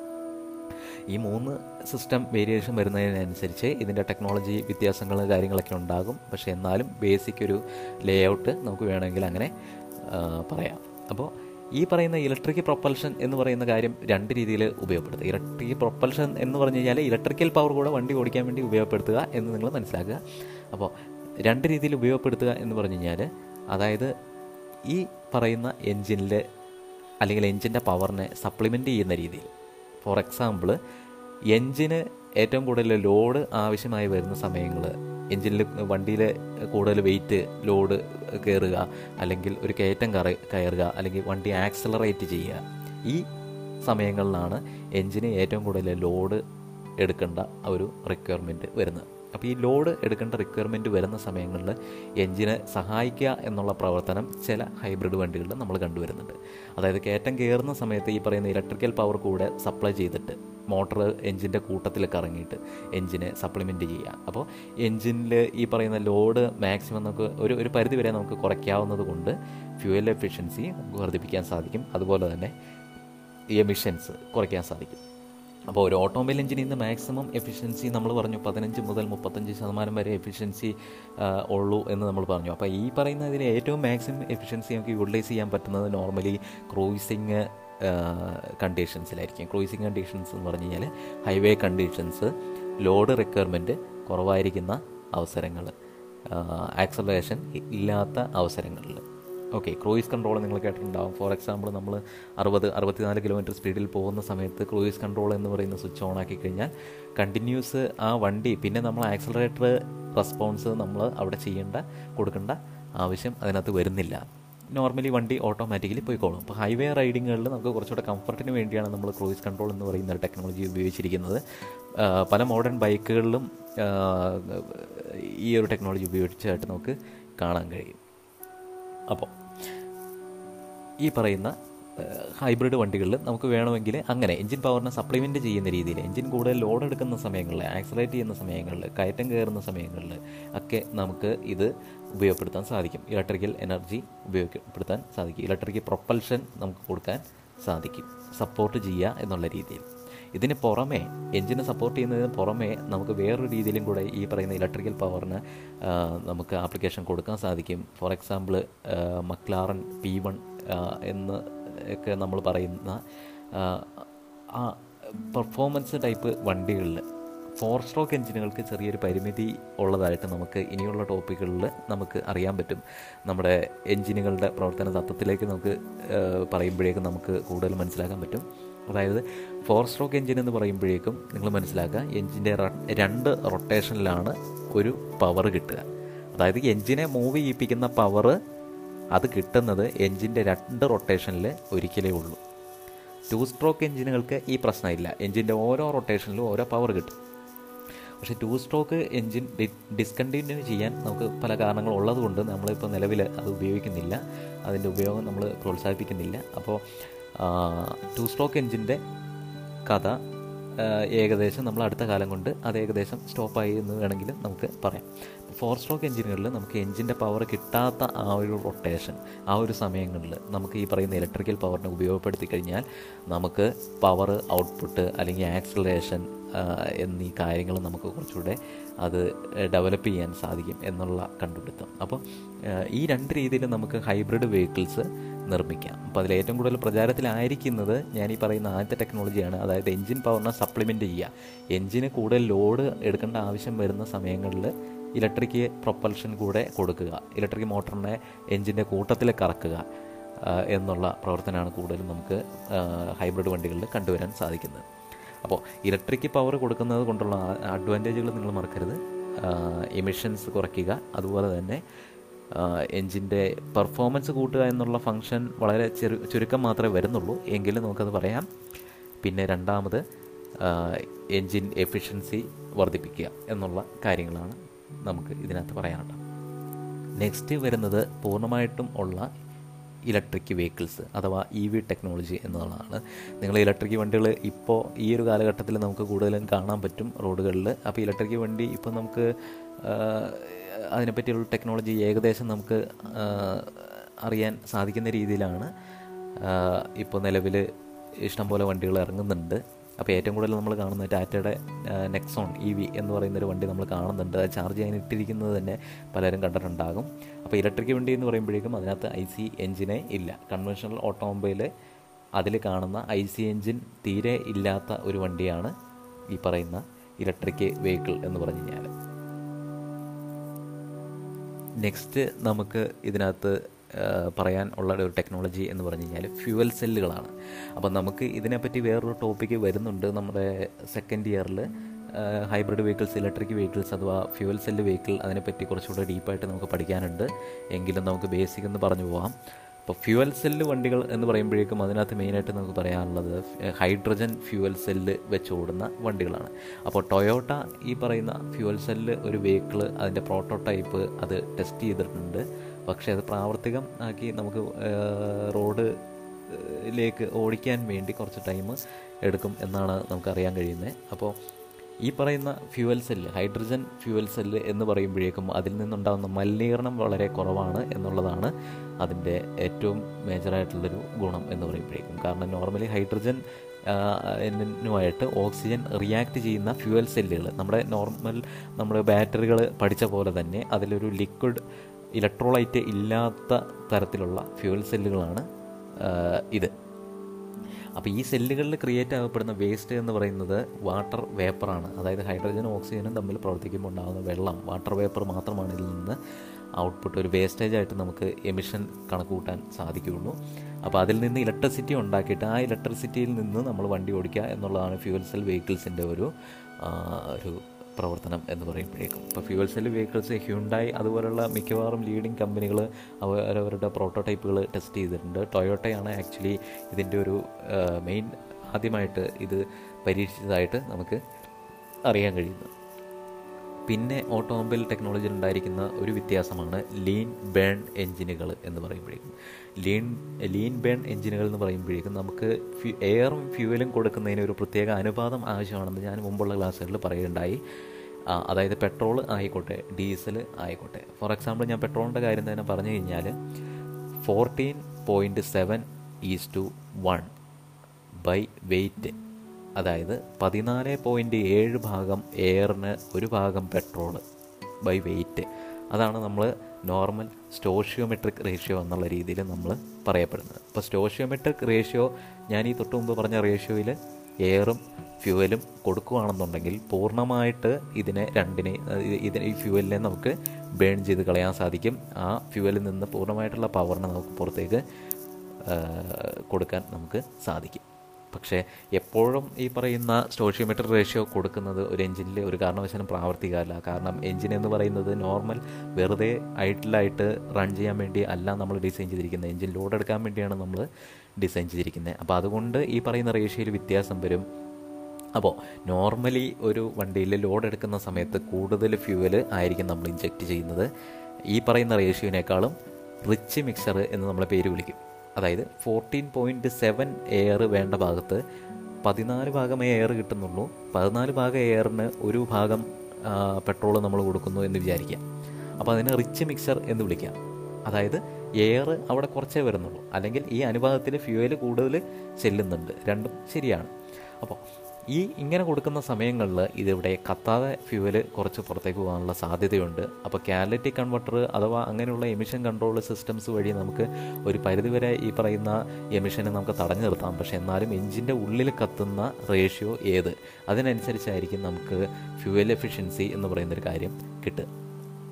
അപ്പോൾ ലീൻ ബേൺ എഞ്ചിനുകൾ എന്ന് പറഞ്ഞു കഴിഞ്ഞാൽ വേറൊന്നുമില്ല, ഡീസൽ എഞ്ചിനുകൾ മിക്കവാറും ലീൻ ബേണിൽ വർക്ക് ചെയ്യാൻ സ്യൂട്ട് ചെയ്തായിരിക്കും. അഥവാ ലീൻ മിക്സർ എന്ന് പറഞ്ഞു കഴിഞ്ഞാൽ എയർ കൂടുതലും ഫ്യൂവൽ കുറവും ഉള്ളതുമായ ഒരു മിശ്രിതം എഞ്ചിൻ്റെ ഉള്ളിലേക്ക് കൊടുക്കുകയാണെങ്കിൽ അതിനെ ലീൻ ബേൺ എഞ്ചിൻ എന്ന് നമുക്ക് വിളിക്കാൻ പറ്റും. അപ്പോൾ ലീൻ ബേൺ എഞ്ചിനുകൾക്ക് ഫ്യൂവൽ എഫിഷ്യൻസി കൂടുതലായിരിക്കും, നമ്മൾ കാരണം നമ്മൾ കൊടുക്കുന്ന ഫ്യൂവൽ കുറച്ചേ ഉള്ളൂ.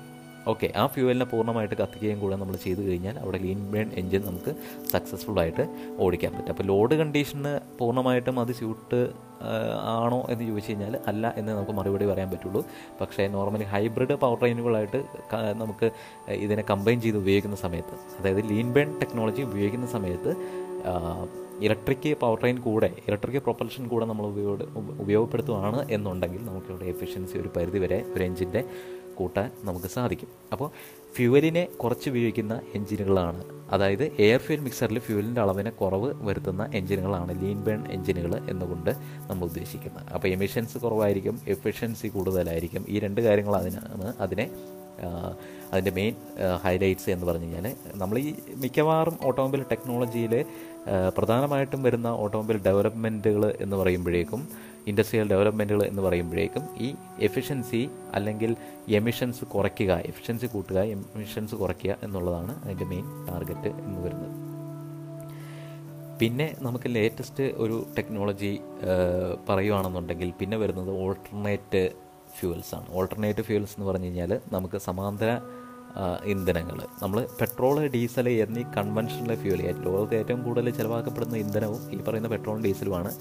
അതിന് പുറമെ മറ്റ് പല ഫ്യൂവലുകളും ഉപയോഗിച്ച് കഴിഞ്ഞാൽ അതിന് ഓൾട്ടർനേറ്റ് ഫ്യൂവൽ വെഹിക്കിൾസ് എന്ന് നമുക്ക് പേര് വിളിക്കാൻ സാധിക്കും. അപ്പോൾ ഓൾട്ടർനേറ്റ് ഫ്യൂവൽ വെഹിക്കിൾസ് പണ്ട് കാലം മുതലേ ട്രൈ ചെയ്യപ്പെട്ടിരുന്നു. പക്ഷേ എന്നാലും ഈ പറയുന്ന ഫ്യൂവലുകൾ ഉണ്ടാക്കുന്നതിന് ഉള്ള ബുദ്ധിമുട്ടും അതുപോലെ പെട്രോൾ ഫ്യൂവലുകൾ കിട്ടുന്നതിനുള്ള ഒരു എളുപ്പം കൊണ്ടും നമ്മൾ ഈ പറയുന്ന ഓൾട്ടർനേറ്റീവ് ഫ്യൂവൽസിനെ എമിഷനെ പറ്റി കൂടുതൽ ആളുകൾ ചിന്തിക്കാത്തത് കൊണ്ടും നമ്മൾ അതിലേക്ക് കൂടുതൽ റിസർച്ചുകൾ ചെയ്തിട്ടില്ല. പക്ഷേ നിലവിൽ ഇപ്പോൾ ഈ പറയുന്ന ആഗോളതാപനം ആ രീതിയിലുള്ള അതുപോലെ പെട്രോൾ ഫ്യൂവൽ പെട്രോളിയം ഫ്യൂവലുകൾക്ക് വരുന്ന വിലക്കയറ്റം ഇങ്ങനെയുള്ള കാര്യങ്ങൾ വന്നതിന് ശേഷമാണ് നമ്മൾ ഓൾട്ടർനേറ്റീവ് ഫ്യൂവലുകളിലേക്ക് ചിന്തിച്ച് തുടങ്ങിയത്. അപ്പോൾ ഓൾട്ടർനേറ്റീവ് ഫ്യൂവലുകൾ നമുക്ക് പറയുകയാണെന്നുണ്ടെങ്കിൽ നമ്മൾ നോർമൽ ഹൈഡ്രോ കാർബൺസിലേക്ക് പല കെമിക്കലുകളും മിക്സ് ചെയ്ത് പെട്രോള് അല്ലെങ്കിൽ ഡീസൽ അതിനകത്തേക്ക് എത്തനോൾ മിക്സ് ചെയ്ത് പെട്രോളിലേക്കാണ് നോർമലി നമ്മൾ എത്തനോൾ മിക്സ് ചെയ്യുക.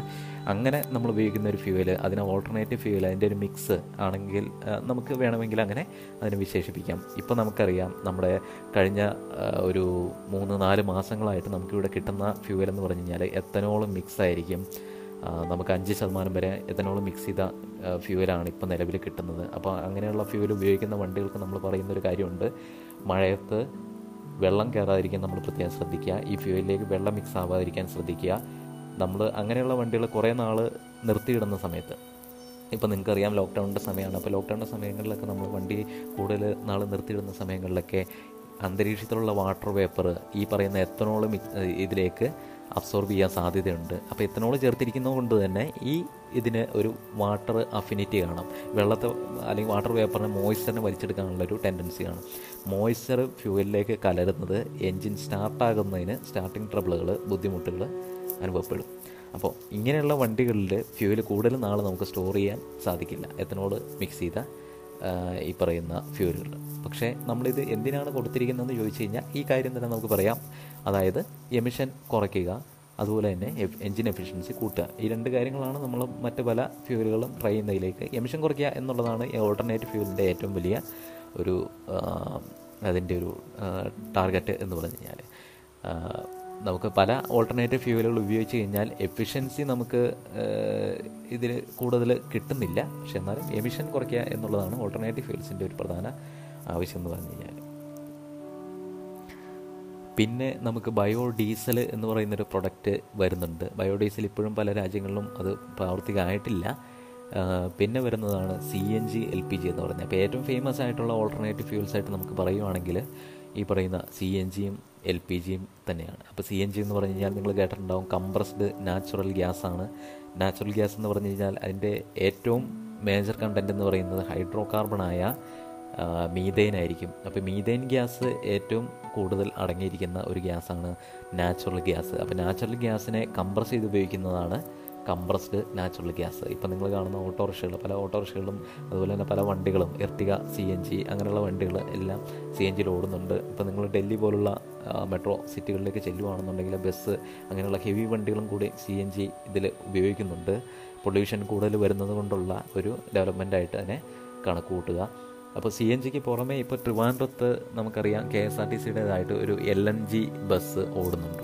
എൽ എൻ ജി ടെർമിനൽ എന്നൊക്കെ നിങ്ങൾ കേട്ടിട്ടുണ്ടാകും. എൽ എൻ ജി എന്ന് പറഞ്ഞു കഴിഞ്ഞാൽ നാച്ചുറൽ ഗ്യാസ് തന്നെയാണ്, ലിക്വിഫൈ ചെയ്യുക, കംപ്രഷൻ്റെ അളവ് കൂട്ടി ഈ പറയുന്ന ഗ്യാസിനെ വെറും കംപ്രസ്ഡ് ഗ്യാസ് ഫോമിലല്ല അവിടെ ഉപയോഗപ്പെടുത്തുന്നത്, അവിടെ ലിക്വിഡ് ഫോമിലാണ് ഇത് സ്റ്റോർ ചെയ്യപ്പെടുന്നത്. ഈ ലിക്വിഡ് ഫോമിൽ സ്റ്റോർ ചെയ്തിരിക്കുന്ന ഗ്യാസിനെ വീണ്ടും ഗ്യാസ് ഗേഷ്യസ് ഫോമിലേക്ക് വേപ്പർ ആക്കിയതിന് ശേഷമാണ് വീണ്ടും ഇത് എൻജിനിലേക്ക് നമുക്ക് ഉപയോഗിക്കാൻ സാധിക്കുകയുള്ളൂ.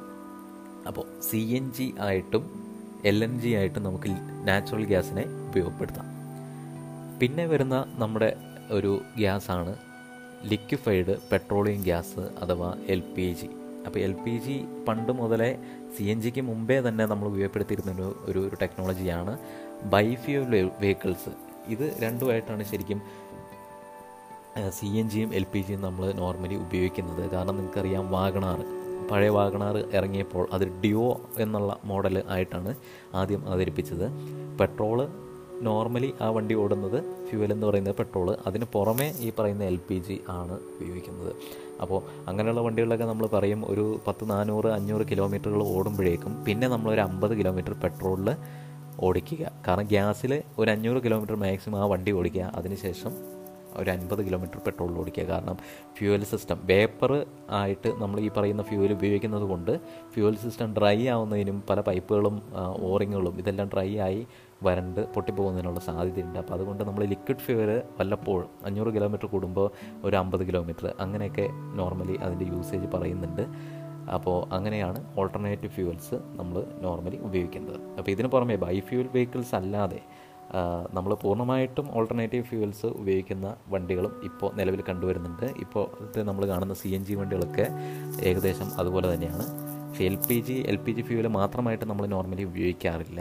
കാരണം ഈ രണ്ട് ഫ്യൂവലിനും സ്റ്റാർട്ടിംഗ് ട്രബിൾ എന്ന് പറയുന്നൊരു പ്രശ്നം കണ്ടുവരുന്നുണ്ട്. എല്ലാ ഏരിയകളിലും കണ്ടുവരുന്നില്ല, എന്നാലും അങ്ങനെയുള്ളൊരു പ്രശ്നം ഉള്ളത് കൊണ്ട് സ്റ്റാർട്ടിങ് നമ്മൾ പലപ്പോഴും പെട്രോളിലാക്കും. അതിനുശേഷം എൽ പി ജിയിലാണ് കൂടുതലും അങ്ങനെ കണ്ടുവരുന്നത്. അതിനുശേഷം നോർമൽ റണ്ണിങ് പെട്രോളിയം ഗ്യാസിലേക്ക് നമ്മൾ ചേഞ്ച് ചെയ്യാറുണ്ട്.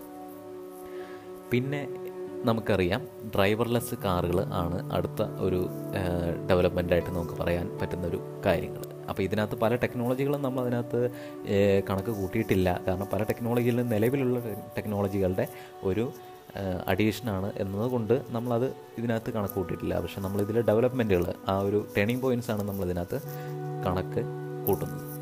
അപ്പോൾ ഡ്രൈവർലെസ് കാറുകൾ നിങ്ങൾക്ക് അറിയായിരിക്കും, ഗൂഗിളിൻ്റെയാണ് നമ്മളിപ്പോൾ ഏറ്റവും ഫേമസ് ആയിട്ട് കാണുന്ന ഡ്രൈവർലെസ് കാറുകൾ. അപ്പോൾ ഡ്രൈവർലെസ് കാറുകൾ എന്ന് പറഞ്ഞു കഴിഞ്ഞാൽ അതിനകത്ത് പലപ്പോഴും ഒരു ത്രീ സിക്സ്റ്റി ഡിഗ്രി ക്യാമറ അല്ലെങ്കിൽ സ്റ്റീരിയോ ക്യാമറകൾ ഉണ്ടാകും. അപ്പോൾ സ്റ്റീരിയോ ക്യാമറകൾ എന്ന് പറഞ്ഞു കഴിഞ്ഞാൽ നിങ്ങൾ സ്റ്റീരിയോ സൗണ്ട് എന്ന് പറയുന്ന പോലെ തന്നെ രണ്ട് ക്യാമറകൾ, നമ്മുടെ രണ്ട് കണ്ണ് എന്ന് പറയുന്നത് രണ്ട് സ്റ്റീരിയോ ക്യാമറകൾക്ക് വേണമെങ്കിൽ നമുക്ക് കമ്പയർ ചെയ്യാവുന്നതാണ്. അപ്പോൾ ഒറ്റ കണ്ണുകൊണ്ട് നമുക്കൊരു ഒരു ഒരു ഫീൽഡിൻ്റെ ഡെപ്ത് അറിയാൻ പറ്റില്ല എന്ന് നമ്മൾ നോർമലി പറയും. കാരണം തൊട്ട് മുമ്പുള്ള ഒരു വസ്തുവിലേക്കുള്ള ഡിസ്റ്റൻസ് കണക്ക് കൂട്ടുന്നതിന് നമുക്ക് ബുദ്ധിമുട്ട് വരും ഒരു കണ്ണ് മാത്രം നമ്മൾ ഉപയോഗിച്ച് കഴിഞ്ഞാൽ എന്നെല്ലാവർക്കും തന്നെ അറിയായിരിക്കും. ഇപ്പോൾ ഒരു സൂചിയിൽ നൂല് കോർക്കുക, ഈ മാതിരിയുള്ള പ്രോസസ്സുകൾക്ക് എപ്പോഴും രണ്ട് കണ്ണ്, നമുക്ക് ത്രീ ഡി വിഷൻ എപ്പോഴും വേണം. അപ്പോൾ ഡെപ്ത്ത് ഡെപ്ത് ഓഫ് ഫീൽഡ് എന്ന് പറയുന്നൊരു കാര്യം നമുക്ക് അനുഭവപ്പെടണം എന്നുണ്ടെങ്കിൽ ത്രീ ഡി വിഷൻ ഇമ്പോർട്ടൻ്റ് ആണ്. അപ്പോൾ അതുകൊണ്ടാണ് പലപ്പോഴും നമ്മൾ സ്റ്റീരിയോ ക്യാമറകൾ ഉപയോഗിക്കുന്നത്. അപ്പോൾ സ്റ്റീരിയോ ക്യാമറകളിൽ നിന്ന് ഫ്രണ്ടിലെ ഉള്ള വണ്ടിയിലേക്കുള്ള ഡിസ്റ്റൻസ് അല്ലെങ്കിൽ ഫ്രണ്ടിലുള്ള വസ്തുക്കളിലേക്കുള്ള ഡിസ്റ്റൻസ് ഇതെല്ലാം കണക്ക് കൂട്ടിയിട്ട് നമുക്കതിലേക്കുള്ള ദൂരം കണക്ക് കൂട്ടാൻ സാധിക്കും. അപ്പോൾ ഇങ്ങനെയുള്ള വണ്ടികളിൽ ഈ പറയുന്ന സ്റ്റീരിയോ ക്യാമറ അത് ഇൻഡിസ്പെൻസിബിളാണ് ശരിക്കും, അത് നമുക്ക് ഒഴിവാക്കാൻ സാധിക്കാത്തതാണ്. ഈ പറഞ്ഞ പോലെ ത്രീ സിക്സ്റ്റി ഡിഗ്രി ക്യാമറ നമുക്ക് ചുറ്റുപാട് നടക്കുന്ന കാര്യങ്ങൾ, ചുറ്റുപാടുള്ള ട്രാഫിക്ക്, അതുപോലെ സൈൻ ബോർഡുകൾ ഇതെല്ലാം ഒരു ഇൻ്റലിജൻ്റ് സിസ്റ്റത്തിലേക്ക് വഴി സെൻസ് സെൻസറുകൾ വഴി സെൻസ് ചെയ്തതിന് ശേഷം ഇത് നേരെ ഇതിനൊരു പ്രോഗ്രാമുണ്ട്. ആ പ്രോഗ്രാം വെച്ചിട്ടാണ് ശരിക്കും പറഞ്ഞാൽ ഈ ഒരു വണ്ടി ഓടുന്നത്. ഇപ്പോൾ നമ്മുടെ ഈ ഒരു ടെക്നോളജിയായിട്ട് ചേർത്ത് വായിക്കേണ്ട ഒരു കാര്യമാണ് ടെസ്ലയുടെ ഓട്ടോ പൈലറ്റ് എന്ന് പറയുന്നൊരു ടെക്നോളജി. അതായത് വണ്ടി നോർമലി ക്രൂയിസിങ് നമ്മൾ ചെയ്യുന്ന സമയത്ത് അല്ലെങ്കിൽ നോർമൽ റണ്ണിങ്ങിൻ്റെ സമയത്ത് ഈ മാപ്പുകൾ അത് ഈ പറയുന്ന വണ്ടി സപ്പോർട്ട് ചെയ്യുന്നുണ്ടെങ്കിൽ ഈ വണ്ടിക്ക് തൊട്ടടുത്തുള്ള ആ ഒരു വസ്തുക്കളെ മാപ്പ് ചെയ്യാനും, ഫോർ എക്സാമ്പിൾ നമ്മുടെ ട്രാഫിക് സിഗ്നൽ, അതുപോലെ തന്നെ പല വസ്തുക്കൾ, അങ്ങനെയുള്ള കാര്യങ്ങളെ ഇതിനെ മനസ്സിലാക്കുന്നതിന് സാധിക്കും. അതുപോലെ തന്നെ അതനുസരിച്ച് ഓട്ടോമാറ്റിക്കലി സ്റ്റിയറിംഗ് ഇൻപുട്ട് ഇതിന് കൊടുത്തിട്ട് ഡ്രൈവറുടെ ഇൻപുട്ട് ഇല്ലാതെ തന്നെ വണ്ടിയെ ഓടിക്കാൻ നമുക്ക് സാധിക്കുന്ന ഒരു ടെക്നോളജിയാണ് ടെസ്ലയുടെ ഓട്ടോ പൈലറ്റ് എന്ന് പറയുന്നത്. അതിൻ്റെ വീഡിയോ യൂട്യൂബിൽ ഒക്കെ നമുക്ക് ലഭ്യമാണ്. ഓട്ടോ പൈലറ്റ് ഓട്ടോമാറ്റിക്കലി വണ്ടി ഓടുന്നതും എതിരെ വരുന്നൊരു വണ്ടിയുടെ ആക്സിഡൻറ്റ് ഒഴിവാക്കുന്നതും ഇതെല്ലാം നമുക്കതിനകത്ത് കാണാൻ പറ്റും. അപ്പോൾ കുറച്ചുകൂടെ ഇൻ്റലിജൻ്റ് ആയിട്ടുള്ളൊരു സിസ്റ്റമാണ് ഈ പറയുന്ന ഡ്രൈവർലെസ് കാറുകൾ എന്ന് പറയുന്നത്. ഇൻ്റലിജൻ്റ് സിസ്റ്റങ്ങൾ എന്ന് പറഞ്ഞു കഴിഞ്ഞാൽ മൈക്രോ പ്രോസസ്സറുകൾ വഴി കൺട്രോൾ ചെയ്യപ്പെടുന്ന സിസ്റ്റങ്ങളാണ്. അതിനകത്തൊക്കെ പല ഇൻപുട്ട്, സാറ്റലൈറ്റ് ഇൻപുട്ട്, അങ്ങനെയുള്ള ജി പി എസ്, അങ്ങനെയുള്ള സിസ്റ്റങ്ങൾ കൂടെ നാവിഗേഷൻ സിസ്റ്റംസ് കൂടി ഉൾപ്പെടുത്തിയാൽ മാത്രമേ നമുക്കത് പ്രാവർത്തികമാക്കാൻ സാധിക്കുകയുള്ളൂ. അപ്പോൾ പലപ്പോഴും ട്രാഫിക് കൂടിയ സ്ഥലങ്ങളിൽ ഇതെങ്ങനെ വർക്ക് ചെയ്യും എന്നുള്ള കാര്യത്തിൽ നമുക്കിപ്പോഴും ഒരു വ്യക്തമായൊരു ഐഡിയ ഇല്ല. പലപ്പോഴും പ്രത്യേകം വെസ്റ്റേൺ രാജ്യങ്ങളിൽ അല്ലെങ്കിൽ യൂറോപ്യൻ രാജ്യങ്ങളിൽ ട്രാഫിക് കുറച്ചുകൂടെ കുറവുള്ള സ്ഥലങ്ങളിലാണ് ഇത് മിക്കവാറും വർക്ക് ചെയ്ത് പ്രോപ്പർലി വർക്ക് ചെയ്ത് നമ്മൾ കണ്ടിരിക്കുന്നത്. അപ്പോൾ ഈ ഒരു പ്രോഗ്രാം തന്നെ വലിയൊരു പ്രോഗ്രാമായിട്ടാണ് നമ്മൾ കേൾക്കുന്നത്. ഇപ്പോൾ ഈ പറയുന്ന ഡ്രൈവർലെസ് കാറുകളിൽ ഉപയോഗിക്കുന്ന പ്രോഗ്രാം തന്നെ ഒരു വലിയൊരു പ്രോഗ്രാം ആയിട്ടാണ് നമ്മൾ കണക്കൂട്ടുന്നത്. അതിൻ്റെ ലൈൻസ് കൂടുതലുള്ളൊരു പ്രോഗ്രാമായിരിക്കും. കാരണം പലവിധ കണ്ടീഷൻസ് നമുക്ക് റോഡിൽ പ്രതീക്ഷിക്കാം. കയറ്റം, ഇറക്കം, അതുപോലെ തന്നെ ട്രാഫിക്, ഇൻകമ്മിങ് ആളുകൾ, ക്രോസ് ചെയ്യുന്ന ആളുകൾ, പല പല വസ്തുക്കൾ, റോഡ് ബ്ലോക്ക്, ഇങ്ങനെയുള്ള കാര്യങ്ങൾ തന്നെ നമുക്ക് പ്രതീക്ഷിക്കുക അതിൽ. അപ്പോൾ ഇങ്ങനെയുള്ള പ്രോഗ്രാം ഇത് നമ്മൾ ദിവസം തോറും അത് ഡെവലപ്പ് ആയിക്കൊണ്ടിരിക്കുകയാണ്. അപ്പോൾ ഭാവിയിൽ ഡ്രൈവർലെസ് കാറുകൾ വരും എന്ന് തന്നെ നമുക്ക് പ്രതീക്ഷിക്കാം.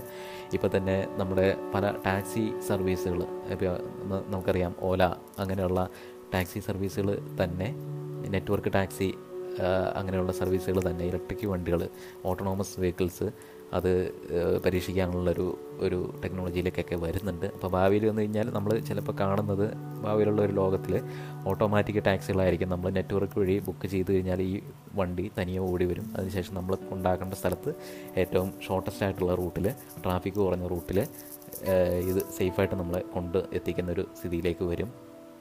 പിന്നെ നോർമൽ ഇപ്പോൾ വഴിയിൽ ഒരു ആയിരം ആളുകൾ വണ്ടി ഓടിക്കുന്നുണ്ടെങ്കിൽ ആയിരം ആളുകളും ചിലപ്പോൾ ആയിരം രീതിയിലായിരിക്കും ചിലപ്പോൾ വണ്ടി ഓടിക്കുക. ഈ പ്രത്യേകിച്ച് നമ്മുടെ ഇന്ത്യയിലെ ഒരു കണ്ടീഷനൊക്കെ നോക്കുകയാണെന്നുണ്ടെങ്കിൽ. പക്ഷേ ഈ ഓട്ടോണോമസ് വണ്ടികൾ വരുമ്പോഴേക്കും നമുക്കിതിനെ ഒരു പരിധിവരെ സ്റ്റാൻഡർഡൈസ് ചെയ്യാൻ സാധിക്കും, റോഡ് നിയമങ്ങൾ പാലിക്കുന്ന രീതിയിലേക്ക് ആക്കാൻ സാധിക്കും, ട്രാഫിക് ബ്ലോക്കുകളൊക്കെ നമുക്ക് മാക്സിമം ഒഴിവാക്കാൻ സാധിക്കും. കാരണം നമുക്ക് അറിയാം കൂടുതലും ആളുകളുടെ തിരക്കുകൊണ്ടാണ് ട്രാഫിക് ബ്ലോക്കുകൾ ഉണ്ടാവുന്നത്. നമ്മൾ എന്തുദ്ദേശിക്കുന്നതിൻ്റെ നേരെ ഓപ്പോസിറ്റാണ് പക്ഷേ അവിടെ കൗണ്ടർ പ്രൊഡക്റ്റീവായിട്ടായിരിക്കും അവിടെ സംഭവിക്കുക. പക്ഷേ പുതിയ ഈ പറയുന്ന പ്രോഗ്രാമുകൾ എല്ലാം ഡെവലപ്പായി ഇങ്ങനെയുള്ള രാജ്യങ്ങളിലൊക്കെ കൂടെ ഉപയോഗിക്കാനുള്ളൊരു സാഹചര്യം വരുമ്പോൾ ഇത് മാറും എന്ന് തന്നെ നമുക്ക് പ്രതീക്ഷിക്കാം. ഓക്കെ, അപ്പോൾ അതൊക്കെയാണ് ഈ ഓട്ടോമൊബൈൽ ടെക്നോളജീസ്, അതിലെ ഏറ്റവും വലിയ ഡെവലപ്മെൻറ്റുകളായിട്ട് നമുക്ക് പറയാൻ പറ്റുന്ന ചില കാര്യങ്ങൾ. ഓക്കെ.